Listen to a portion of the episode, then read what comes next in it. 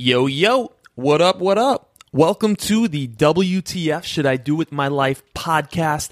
I am your host, Jacob Sokol, and this podcast is all about helping you live with greater levels of success, purpose, and authenticity while being strategic about the unique challenges and opportunities that exist today.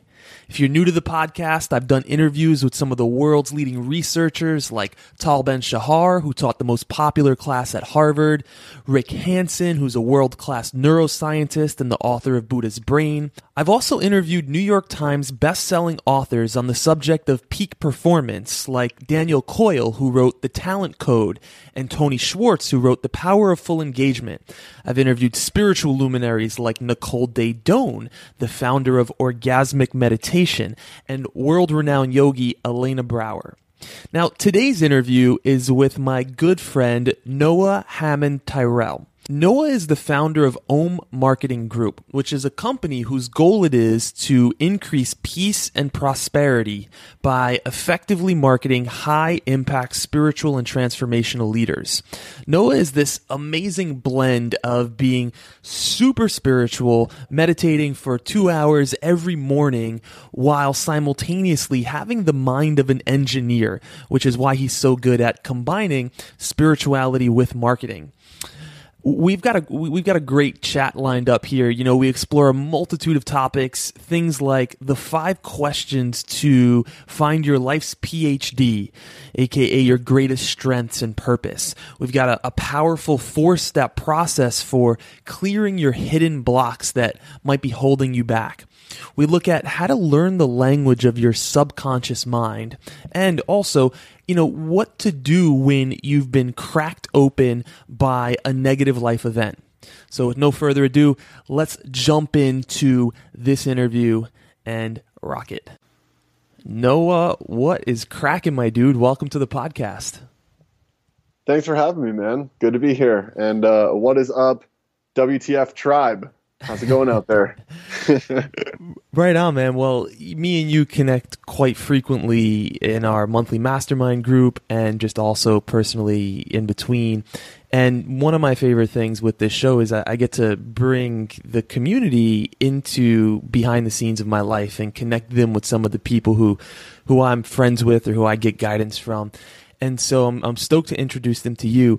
One of the things that you do so beautifully when we connect in our mastermind groups is you're like a master of setting intentions. And I was wondering if you'd be open to setting an intention for us in today's conversation and for everyone who's listening.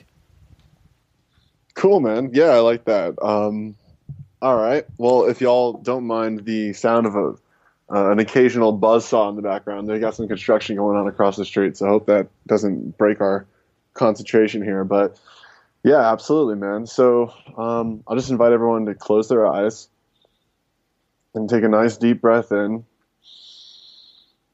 Hold it at the top and let it out. Just kind of sink into your space, your energy, your body in this moment right here. And what I like to set as an intention, and if this intention works for any of you out there, you can just kind of silently affirm for yourself because I can't set your intentions, only you can do that.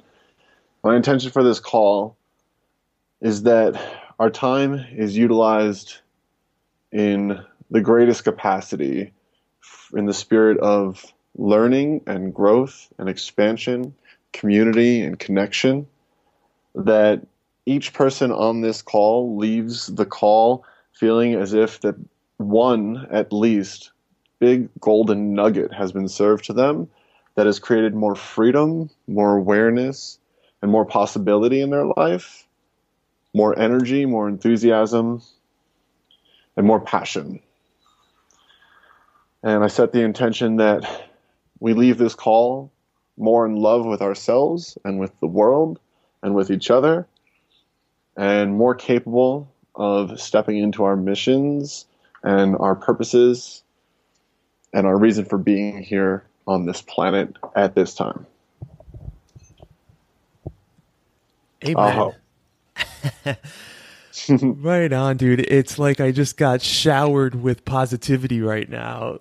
It was so cool, and and I, I want to bring it back to you know people who are first being introduced to you what is what has been your journey into spirituality? Because you you live in and operate in the material world yet at the same time you're a deeply spiritual being and you bring that essence of yourself and of your your spirit and your soul into your work. So before we get into that part i'm i'm really curious about your journey into spirituality. What has that been like for you yeah, it's uh, it's been quite a journey actually. So, um, you know, I'll give you guys the the kind of the quick version of it. Um, there's obviously a lot more than than I could share even just in this time we have together, but um, it actually started off with a horrible. If I was to be real about it, it started off with a horrible breakup at the end of my first year of college. Uh, I had been with my high school girlfriend for a couple years. She came to the same college as me you know, I kind of spent my whole freshman year like not really wanting to be in the relationship, but being too much of a coward to own that and to leave. And so it just kind of slowly melted down over time and culminated in this horrible breakup. After which I recognized my complete inability to like confidently express myself to women uh, that I was attracted to, to meet new women, to go be myself out at a party, and like those kinds of things. So my my, if I was to be real, my spiritual journey really started off as a self development journey fueled by my need to like gain confidence and know how to attract and meet women and that kind of thing. And so I kind of dove into that whole world and started learning about psychology and started learning about personal growth and started learning about positive thinking and started learning about visualization and well later on visualization and affirmation and then like very shortly after that the secret and and uh, what the bleep do we know and a lot of quantum physics started showing up in my world i started seeing some of these kind of uh, the spiritual merging of, of science and because um, uh, I was a very science minded person. I was a very like you know I was in college to be an engineer and a very left brain thinking kind of dude.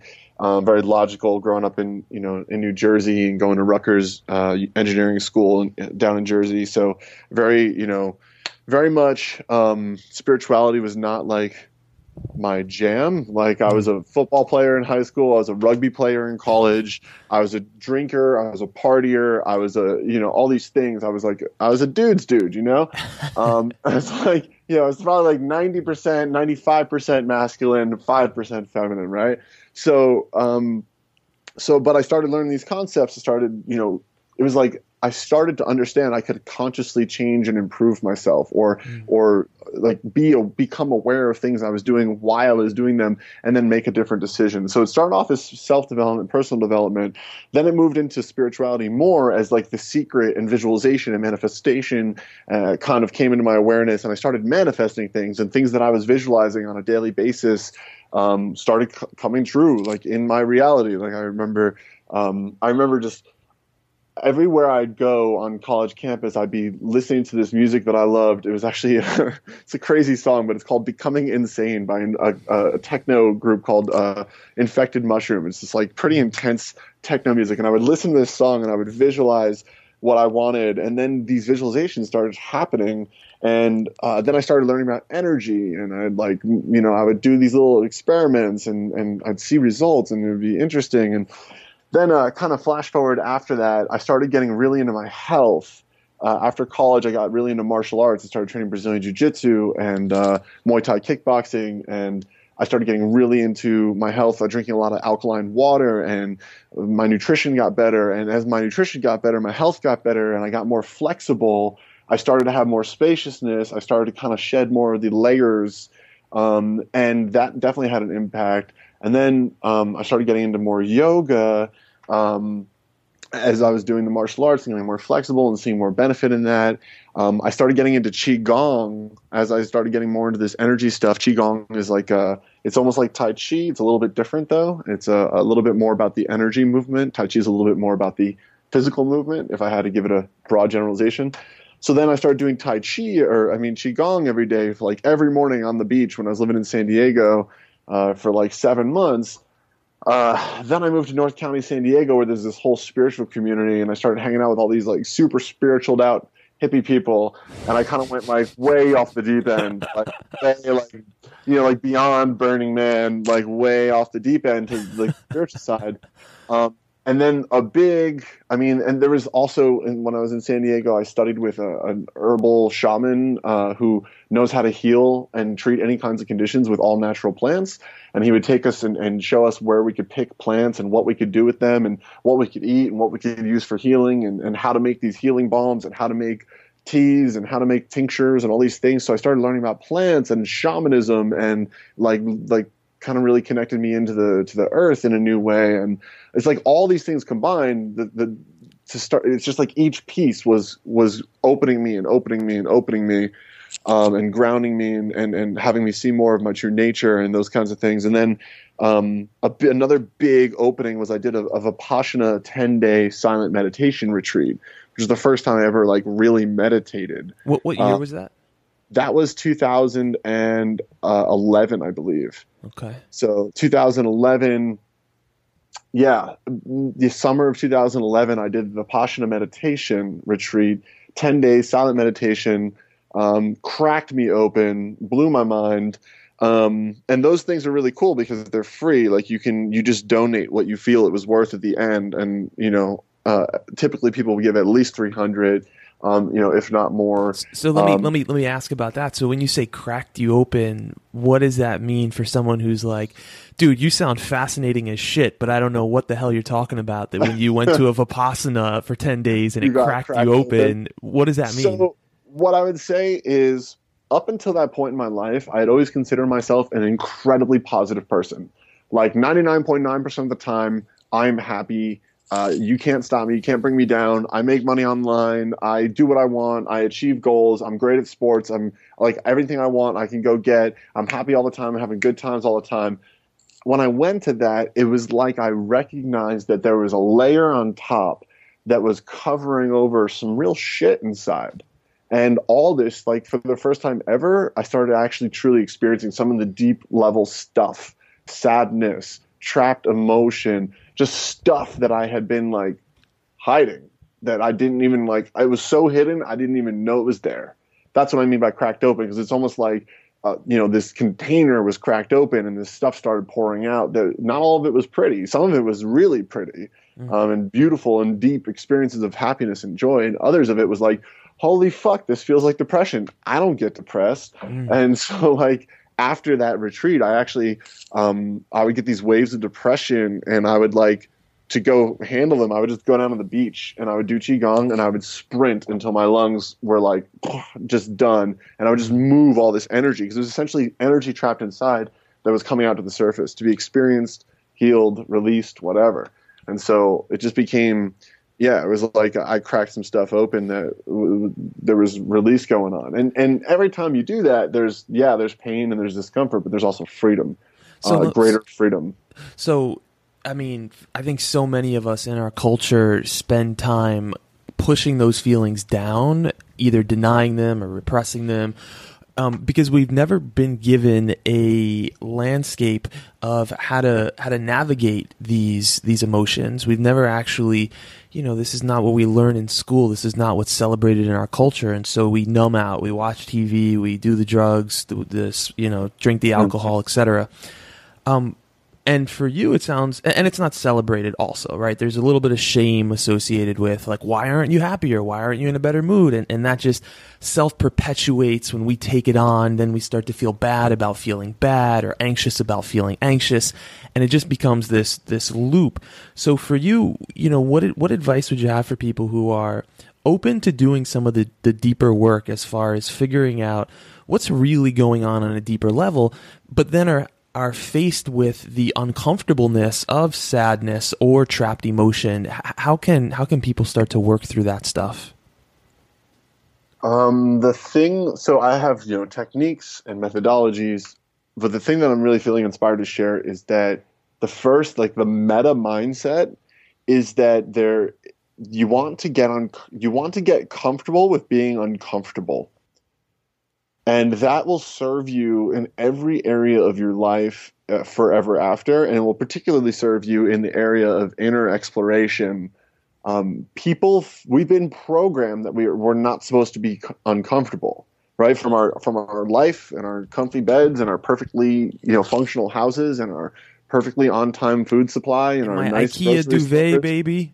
Exactly, and so fuzzy and so soft, and you have no idea where it came from or how it got made, but it's there mm. and it's all wrapped around you, and you know, driving everywhere, and we are literally and and programmed for comfort. And but if you look at anyone who's achieved anything worth a damn, they have gone through a great amount of discomfort to get there. Every single Olympic athlete endures daily discomfort as they push themselves to the edge of their physical capacity in order to reach a new edge. And anyone who has great emotional freedom was either A, raised by exceptionally conscious parents in an exceptionally conscious um, community or situation in which they never got programmed with the nonsense that 99.9% of everyone gets programmed with, which is the rare case, or they've gotten comfortable being uncomfortable and doing the work.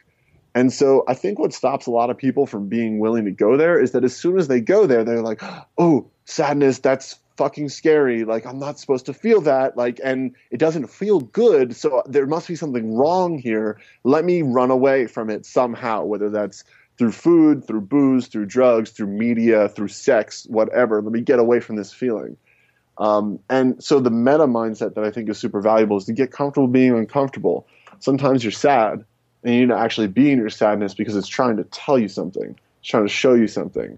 Your subconscious mind doesn't communicate in words, it communicates in feelings and emotions, which can be translated into words when you get into a, a, a deep relationship with it. But primarily your body, which has wisdom of its own. Every cell in your body has consciousness to it. Your body has its own wisdom. It's why they call it a gut instinct.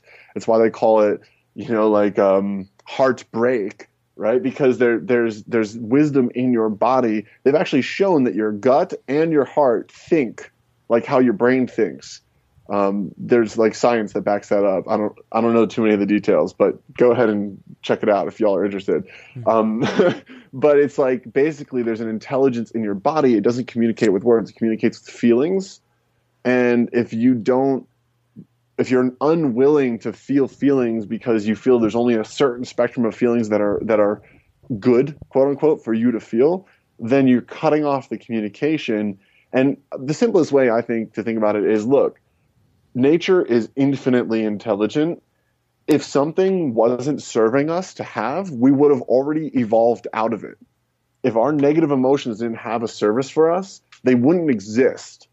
Just like you know other random things that we don't have on our body anymore don't exist right and and that just like every other animal in the animal kingdom evolves and and you know releases itself of things that it no longer needs mm. to adapt to the scenarios of, of the environment so i just think there's a whole case for us to look at negative emotions in a new light um, and personally to hold yourself um, personally accountable to being willing to go into the uncomfort knowing that there's gold there, knowing that there's growth there. Um, yeah. Yeah. Yeah, I, I love that mindset of become comfortable with being uncomfortable. And I mean, that, talk about liberation, talk about freedom. When I really took that on 10 years ago, whenever that was, and, there, and there's a little bit of that, like, bring it on energy. There's a little bit of like, all right, let's buckle up. Let's, let's do this. Um, that that's that's so freeing. And I, have never heard it said the way that you said it before that your subconscious mind talks in emotions and in feelings. That's that's really fascinating. For everyone who's listening who says okay so i've got the mindset down of become comfortable with being uncomfortable what's a practice or a tool or a technique that you may suggest to people who are listening to go uh, Im- not only embrace the mindset, but now now take that out into their life and put it into practice? So this technique that I'll share, it's a very simple technique, and I would say, other than my meditation practice, this is the single most transformational thing that I've ever done. I've done hundreds of hours of this kind of work, um, and it's incredibly liberating and transforming. It literally can transform you in every area of your life. So it's it's I'll call it the somatic presencing process, which is a name that one of my clients, Jeffrey Van Dyk, gave to it. I used to call it something else. I used to call it the core technique, which I learned from a guy named Tom Stone, but it's kind of hybridized. So I don't know what to call it. Let's call it the emotional awesomeness technique. Let's just call it Noah's um, dope technique. Yeah, it's not mine. Um, but yeah, sure. The dopeness. so here's the dopeness. Um, when you feel a feeling, our natural instinct is to try to like you know run away from it, especially if it's a negative one, right? Um, so we're gonna do the opposite. So say you know say someone said something to you that was really heartbreaking, and it's just like like a dagger in your chest, right? What you want to do is actually um, you know it helps if you close your eyes typically uh, and if you need to like go somewhere to be by yourself to do this, that's always helpful too. Like I've done this while driving though, with my eyes open. Like once you get good at it, you can do it anywhere, anytime. Um, but maybe at the beginning, you want to do it kind of in your own space with your own world going on, you know, eyes closed kind of thing. So you got the dagger in the chest. Oh fuck! I can't believe you know my girl just broke up with me, or like oh, I can't believe my my dad just said that like he doesn't love me. Whatever it is, some sadness, boom, right there in your chest. So what you want to do is you want to take your awareness and actually focus into the middle of the emotion. So find the most dense portion of the emotion. Sometimes you'll feel it in multiple places, maybe a little bit in your stomach and a little bit in your chest. Find the densest portion, the place that feels the most painful, the most sad, the most angry, the most whatever. Um, and go and center yourself, center your awareness into that emotion. Sometimes it can help to even visualize it. Like maybe you see it like a a dark cloud or like a black ball, and then put your awareness, put your attention at the very center of that black cloud, at the very center of that black ball, and feel. And here's a really important meta mindset here. You're not here to get rid of the emotion. You're not here to like remove it. What you're here to do is to compassionately listen with love and receive what it has to offer you. You're there with gratitude even though it's this is gonna be totally weird at first because you're like in the sadness and it's like how the fuck do I have gratitude while this feels so sad? But what you actually create over time is liberation from your from a, a trappedness in your emotional body. I don't want to get too complicated, but like um, you can you can witness sadness and feel sadness without being sadness right and that's kind of a skill that you acquire from learning how to be with your emotions you know you recognize that like yes i'm experiencing sadness. Yes i'm witnessing sadness. Yes i'm feeling sadness. I am not sadness. Like mm. i am me. I'm my soul. I'm my spirit. Yeah. Right? And and the sadness is here to serve me ultimately. So i'm here grateful that this sadness which is a communication to me has shown up. I'm here to witness it. I'm grateful for it. And i'm diving into the center of it fully present to allow it to deliver its communication of this energy to me I'm here for it, right? So it can help sometimes to even put like a hand over where the emotion is. And the other important thing as you continue to dive into it, and you can even deepen it by continually seeing yourself like dive into the center of the center, and then the center of that center, and just continually zooming into the absolute center of that emotion with your present loving awareness, fully receiving the messages, the emotion, the energy that it's sharing with you. Um, and what you want to do at the same time is make sure that you're aware of your breath, that you're literally, you know, you're consciously breathing.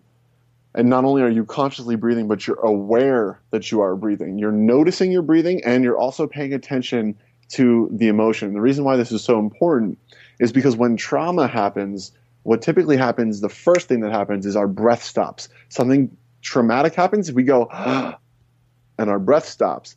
And literally, so by noticing the intense emotion and also noticing your breath, you're literally giving your brain the the ability to rewire and reprogram itself. And this is also backed by science. Yeah, dude, so you're literally so forming. Yeah, you're literally forming new connections in your brain, and you release the trauma much faster because that stopness becomes becomes flowing again. Right, the breath is moving, the emotion is being experienced. And for people who are new to this kind of work, I want to tell you the importance of it. So emotions, emotion, energy, E in motion. The reason you feel your emotions is because they actually have an energy to them.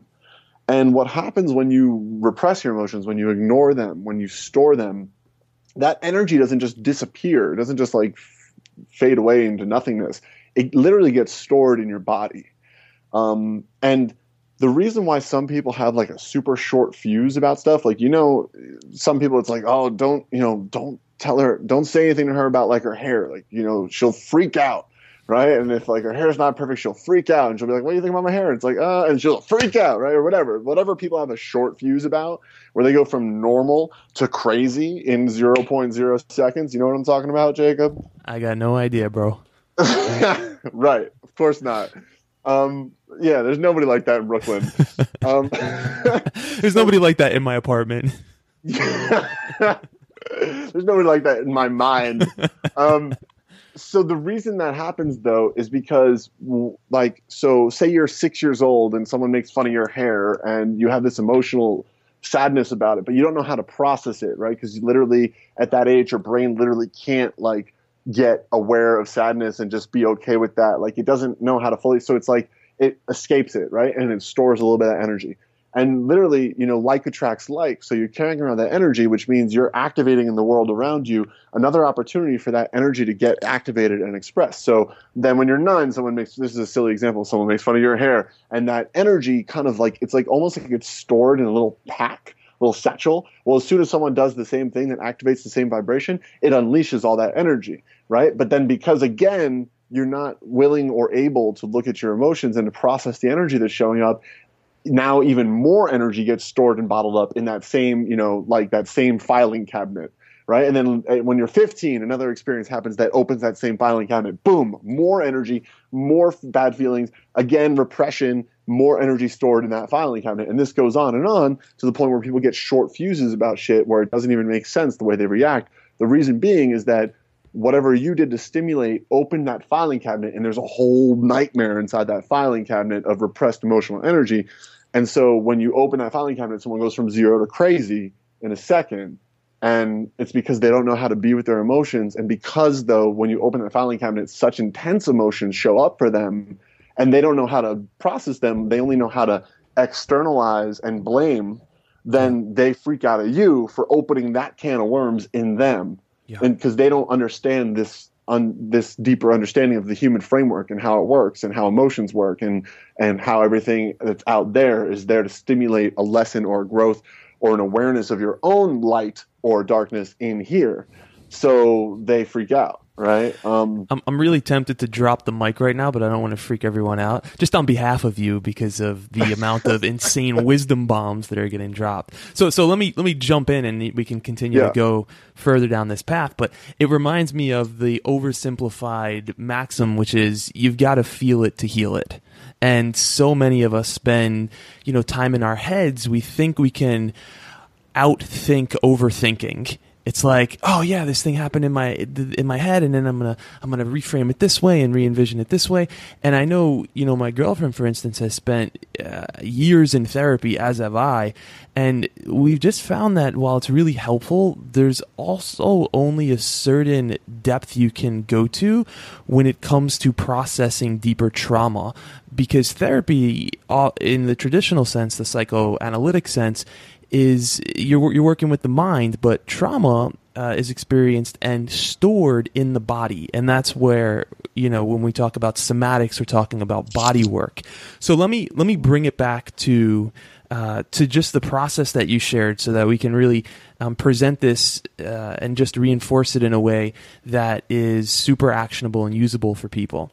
So yeah. this, the somatic presencing process, the first step is really just to notice whatever the emotion is that you're feeling. Step one, notice the emotion. Step two would be to put your focus on that that emotion wherever it's most dense. See if you can locate the the deepest, most dense part of your body where you just feel whatever that emotion is. Step three is is if you want to go deeper into it, you can even start to visualize it to see, you know, what what um what color is it, what shape is it, what texture is it, if you want to go a bit deeper into it. Um, and then step four would be to go in as deep as you can into the feeling of fully experiencing that emotion, not so that you can remove it, but that so you can actually get what it came to give you, to listen to it.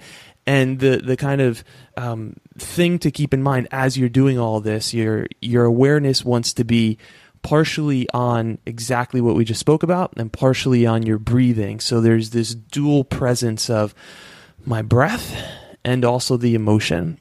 A- any part there that uh, we'd want to add to or change or, or speak about?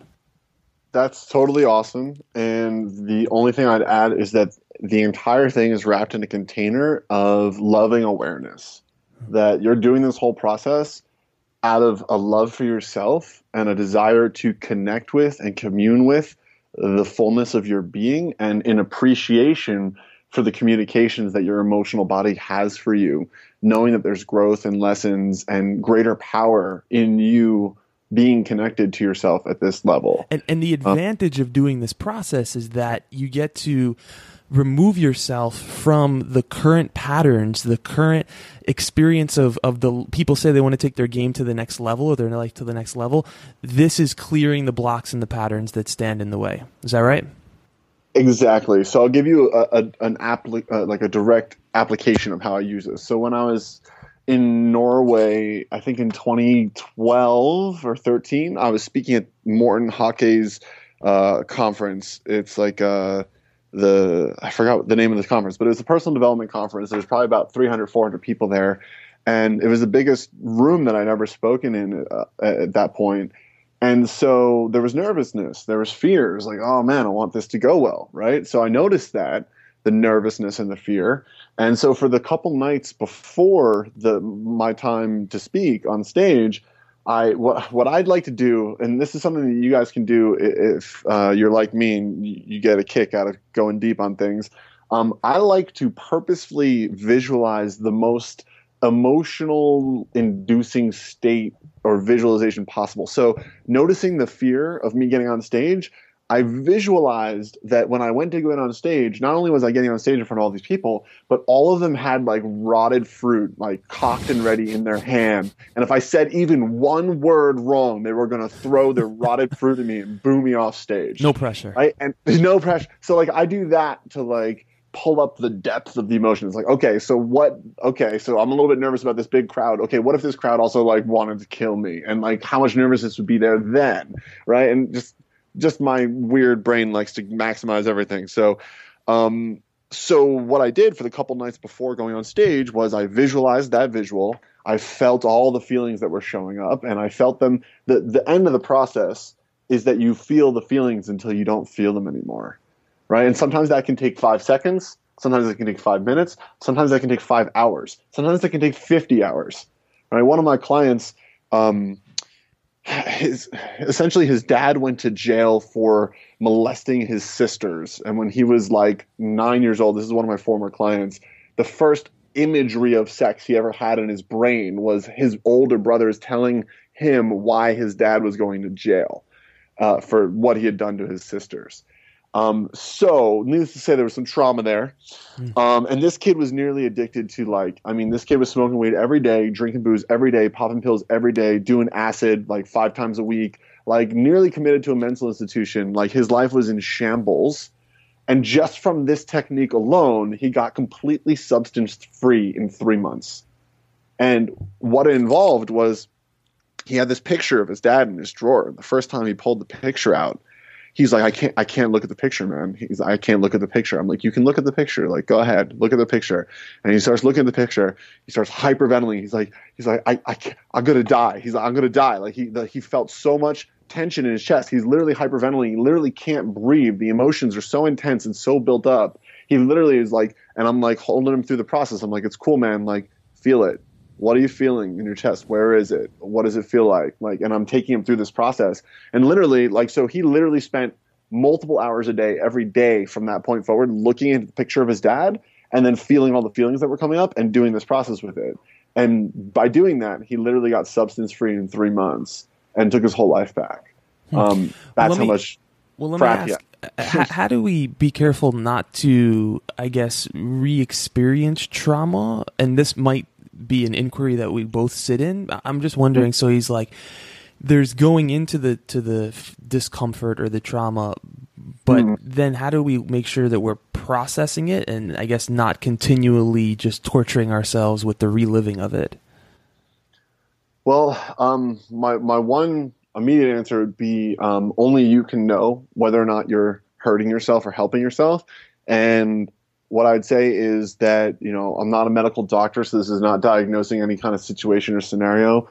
Um, but from my best uh, experience, and I've done this process with hundreds of clients um, and taught to thousands of people, what I'd say is if you're feeling freedom on the other side of these of these experiences of going into the emotions, you that's you'll feel it. You'll mm-hmm. either you, like after doing this even for 30 seconds, you'll feel release, uh, relaxation, um, greater freedom. Um, the, the feeling won't be as intense anymore. So the reason I was going to share it is that um, basically the end of the process is you pretty much you can't find the feeling anymore. And when you revisit the stimulus, the feeling doesn't show up. Huh. Which means you've like fully processed. Help help us draw a distinction between this and the law of attraction, where I think some people are so afraid to go into this stuff, and myself at different and times. Negativity. Yeah, because it's like, oh, I'm going to attract more of this thing.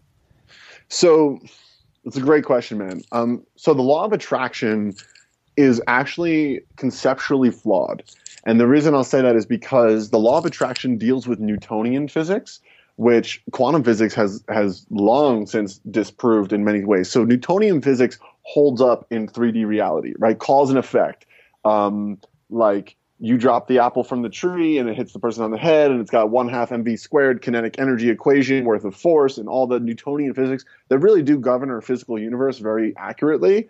That only works if you're working within the limited model of our physical universe, right? So this idea that like I attract this thing by using this vibration, and so then that thing comes to me. It's accurate, but to a degree. And what's um, what I'd say is that you, as a human uh, spirit, as more than just a human body, but as a, a, a um, a liter- literally like God, ye are gods. Like Jesus said, ye are gods. Like there's there is an individualized spark of God consciousness inside you, and God doesn't operate or call it spirit or call it the universe. It's really beyond the universe, though. So call it whatever you want. The stillness that creates all beingness, whatever it is, the infinite organizer. Um, that energy is literally inside you. And when you understand yourself to the true essence of yourself, you don't need to attract shit. You can create it. Like the, the being that literally creates universes like it's child's play is inside you. You are part of it. And as you understand yourself more fully as that thing, you don't have to wait on any affirmation to show up. You can literally move mountains with your mind, right? But that depends on your level of self realization, as they call it, or self understanding, or what they call in, in yogic terms God realization is when you realize yourself experientially as one with God and you've literally broken down all barriers of consciousness to the knowingness of yourself as, as one with the singular infinite um, so as you move towards that, that's where your true power comes from. And I've done the law of attraction stuff, and I've done the positive thinking stuff, and I've attracted and I've manifested, and I've also done a ton of that and not attracted and not manifested, even though I was doing the same process. So what you'll notice if you get real with your law of attraction is it's really easy to say like, "Oh, I manifested that" when it shows up, and then when it doesn't show up on another scenario, it's just kind of like we ignore it. We mm-hmm. selective we get selectively ignorant with what we manifest and what we didn't. Um, and what's really true, though, is that there's a deeper essence to you that um, right now, if you've got trapped emotional energy, is covered over by this quagmire of of delusion of emotional energy, which has a certain frequency and a certain density, um, but is not like your highest frequency possible, your highest yeah. realization possible. It's a it's a layer of muck over what's truly potentially possible. It's like you know the lotus flower grows out of the swamp or the bog, right? It's like the lotus flower of your consciousness might right now be underneath a, a little bit of a, layers of muck of emotional trauma, of limited thinking, of um, lots of things that you know, and and the greatest Sargent, the greatest um, quest of man on earth is to uh, uncover all the muck and to see the pure the pure lotus flower that you are. Um, so yeah. So so so, so let me let me jump in. So I could listen to you talk for hours, right? So let me bring it back so I don't yeah, so that we make don't sure end, I'm, make sure I'm being relevant and helpful, please. Yeah. um, So got it. So you know, basically, when, when we bring it back to the the very okay material world, here we are. We're going to our job. We're we're dealing in our relationship, etc.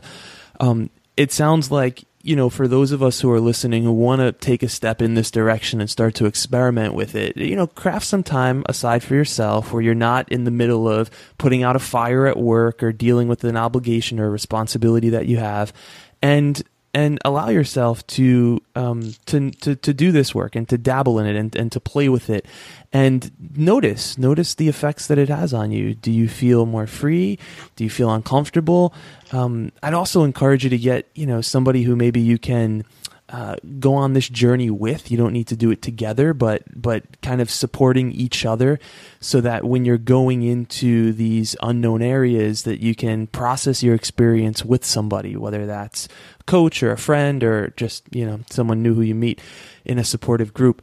Um, Noah, I want to be conscious of the time because I I got, have a hard stop at the hour, but I want I wanted to ask you about alignment, which I know is something that you're really big on.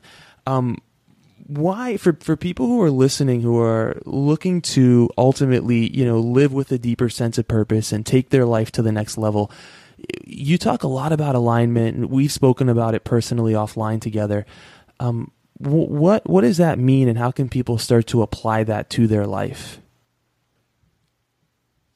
Yeah um, so alignment what it means and how to apply it to your life would you mind, Jacob, if I took 30 seconds to wrap up the whole emotional box that we had open? In my brain, it's still open just yeah, a yeah, little yeah. tiny bit. Please do. Cool.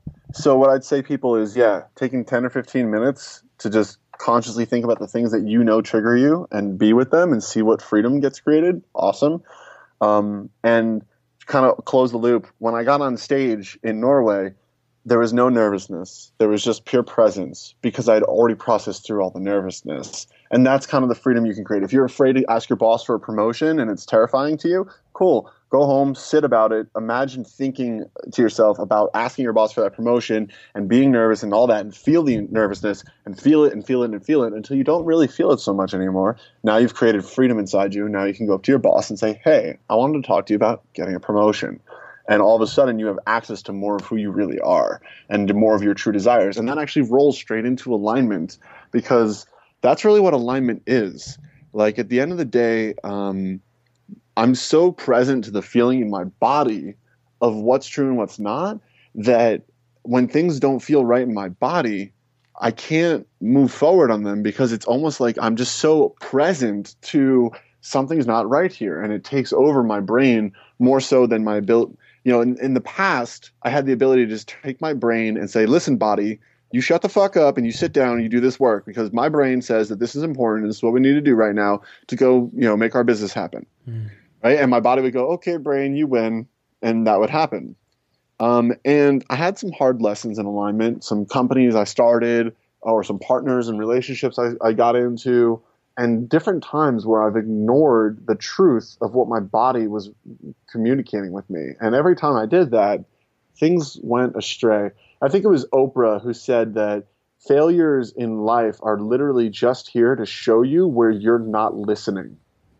And so to me, alignment is just having a commitment to listen to your intuition and to your body, which is where your intuition really, you know, speaks loudly, um, above the chatter in your brain and to and to let the chatter in your brain be in service to the intuition like yeah. it's a so hold, so hold on so hold on. So let me ask ahead. so when you say listen to your body think about the person who's you know think about a five year old right now okay?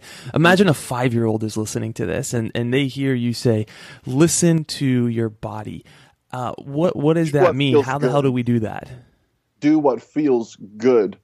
Do what feels expansive. And don't be one of those assholes that's like, oh, what really feels good to me right now is to totally flake on you. So that's what I did. And you better understand that I'm just following my bliss. Fuck that. Have integrity and communicate effectively and do what feels good. So if what feels good is for you to say no to this friend, I'm not going to hang out at that place. What's going to feel good for me is to go over here and, and nourish myself this way yeah, don't just flake. Communicate. Say, hey, man, I really appreciate the uh, opportunity, and I love you. Um, tonight, I'm feeling this, and I'm and be be willing to own your alignment. That's the thing is that your alignment gets fucked up when you feel apologetic for it. You have to be able to own it and at the same time don't be a douche about it.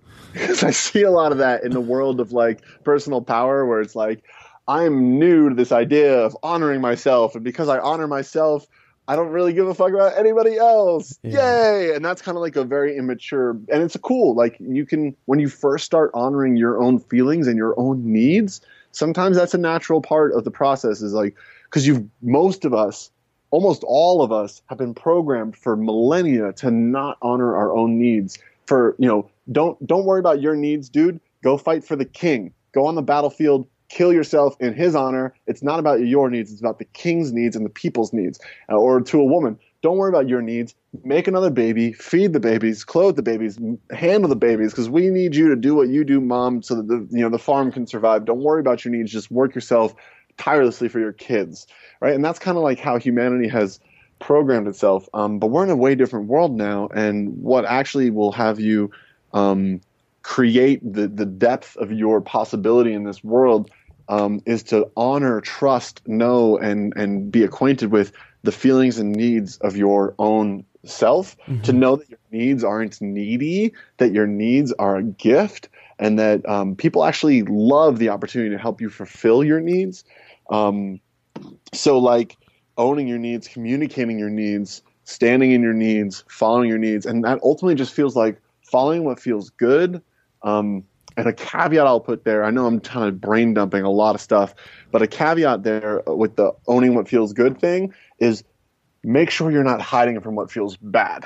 Yeah. Right? Because there, there's a difference between knowing where your expansion really lies and um, cowering from where your expansion truly is, but it's scary, so I'm going to back out of that and not go there. And it, and it's it, going to be up to you to know the difference. It, it's almost like a feeling that is deeper than desire. Desire is like oftentimes instant gratification. It's like, oh, I desire some chocolate or I desire some porn.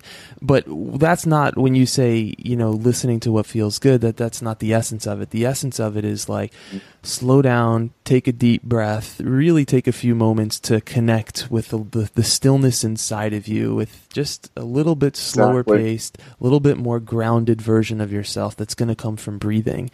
And when you're in that place and you imagine this decision or you imagine that thing, start to notice your body.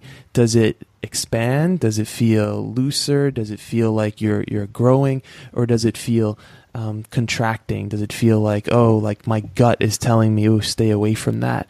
Um, Noah, you might want to put a, a, a bookend on this also, but I, I did want to ask you about a process that you brought me through as far as finding I think we were doing it in the context of branding, but I think that this exercise could be really powerful for people who are looking to step into their purpose, which is a um, a reflection of some past experiences that I had in life and looking at how those things ultimately can lead me to figure out what it is that I'm, I'm most here to do in the world. Uh, being conscious of our, our time, uh, could you possibly walk us through what that exercise is and how people can do that? Yeah, absolutely, man. Um, so first thing I'll say is that when I forgot who they interviewed, but it was like 40 different very successful people of you know uh, big time actresses and celebrities and also like CEOs and company owners and they all asked them this question of like what would they tell their like 20 something year old self or their 30 something year old self and like a huge percentage of them maybe 80% of them said something to the effect of it's all going to work out or like it's all going perfectly and just relax like it's all going to work out. Um, and uh, it was also um, yeah so just kind of going with that uh, uh, it was wayne dyer who, who passed recently who i know you're a fan of. Um, some of the things that he wrote in his last couple of years was about how i think his last book actually was about how everything in his life he could see how everything that happened in his life, good or bad, was a perfect, perfect contribution to the work he was here to do with his life, the experience he was here to have with his life. And so, what's important for people like us who are dealing with challenges, who are growing, who are conscious of that, um, it's important to recognize that your life is perfection. And everything that's ever happened to you and ever will happen to you is actually perfectly designed to make you who you're here to be, to fulfill the work you're here to do, and to have the experience you're here to have. Something I heard the other day, which I thought was fucking brilliant, is you can't mess up God's plan. You're not that powerful. Mm. right? Mm. So, kind of going along with that, the exercise that you were speaking about, Jacob, um, we call it kind of mining your life's PhD or understanding your life's PhD. Basically, understanding the thing that you are getting a PhD in just because of what your life is. And so, here's the questions you ask. You basically you just intuitively revisit any moments of of trauma or or um, um, or what we call them wounding moments. A wound not being like a gaping wound, like I'm bleeding. A wound is any time that something happens in reality that changes your thought patterns and then your behavior patterns forever after. Right? So someone says or does something, it makes you realize something or think something or change your way of thinking about something, and then you behave differently thereafter as a result. Okay, that's a wounding moment.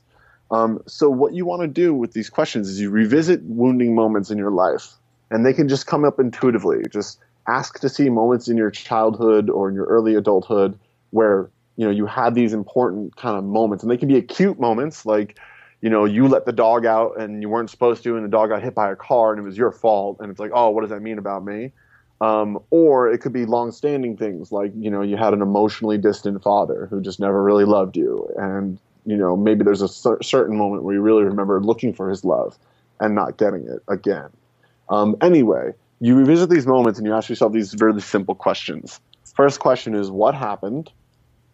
What happened? What was happening? I asked my father for love and he didn't give it to me again. The second question is, how did I feel? How did I feel? Well, I felt unloved. I felt unwanted. I felt worthless, right? What did I crave is a third question. What did I crave? Well, I longed for uh, belonging. I longed for father's love. I longed for acceptance. Um, fourth question: How? Um, what did I do? Fourth question is: What did I do? Oh, I went up into my room and I played with my toys and I cried alone. Right. And fifth question is: How did I develop, both personally or professionally? Right. So the questions again are: What happened? How did I feel? What did I crave? What did I do? And how did I develop personally and professionally? And if you look at four or five or six different moments in your life where you know trauma or wounding happened, you'll start to see what you're getting your life's PhD in. You'll start to see uh, themes and patterns of ways you felt and ways you developed and, and you'll start to see how your career has been developing you in similar ways or how you what you've been developing all along has been applied into your career or how you know it's all applying into your vision that you have for what work you're here to do in the world. Um, and it basically gives you an understanding of yourself and the expertise that you are being crafted to be. Because there's you know there's a million life coaches right jacob? There's a million life coaches but there's only one jacob sokol right? And so the person that you're here to lead is um, the person that you have the 100% understanding of through your life's PhD, through the patterns you've worked through, through the, the experiences you've had that's made you the perfect leader for that specific person. Um, mm. and, and we all have some work to do here. So even, you know, even if you're a customer service agent, well, there's a million customer service agents, but there there's a specific way that you can be a customer service agent that's in alignment with your whole life's training program so far that will make you an exceptionally good one.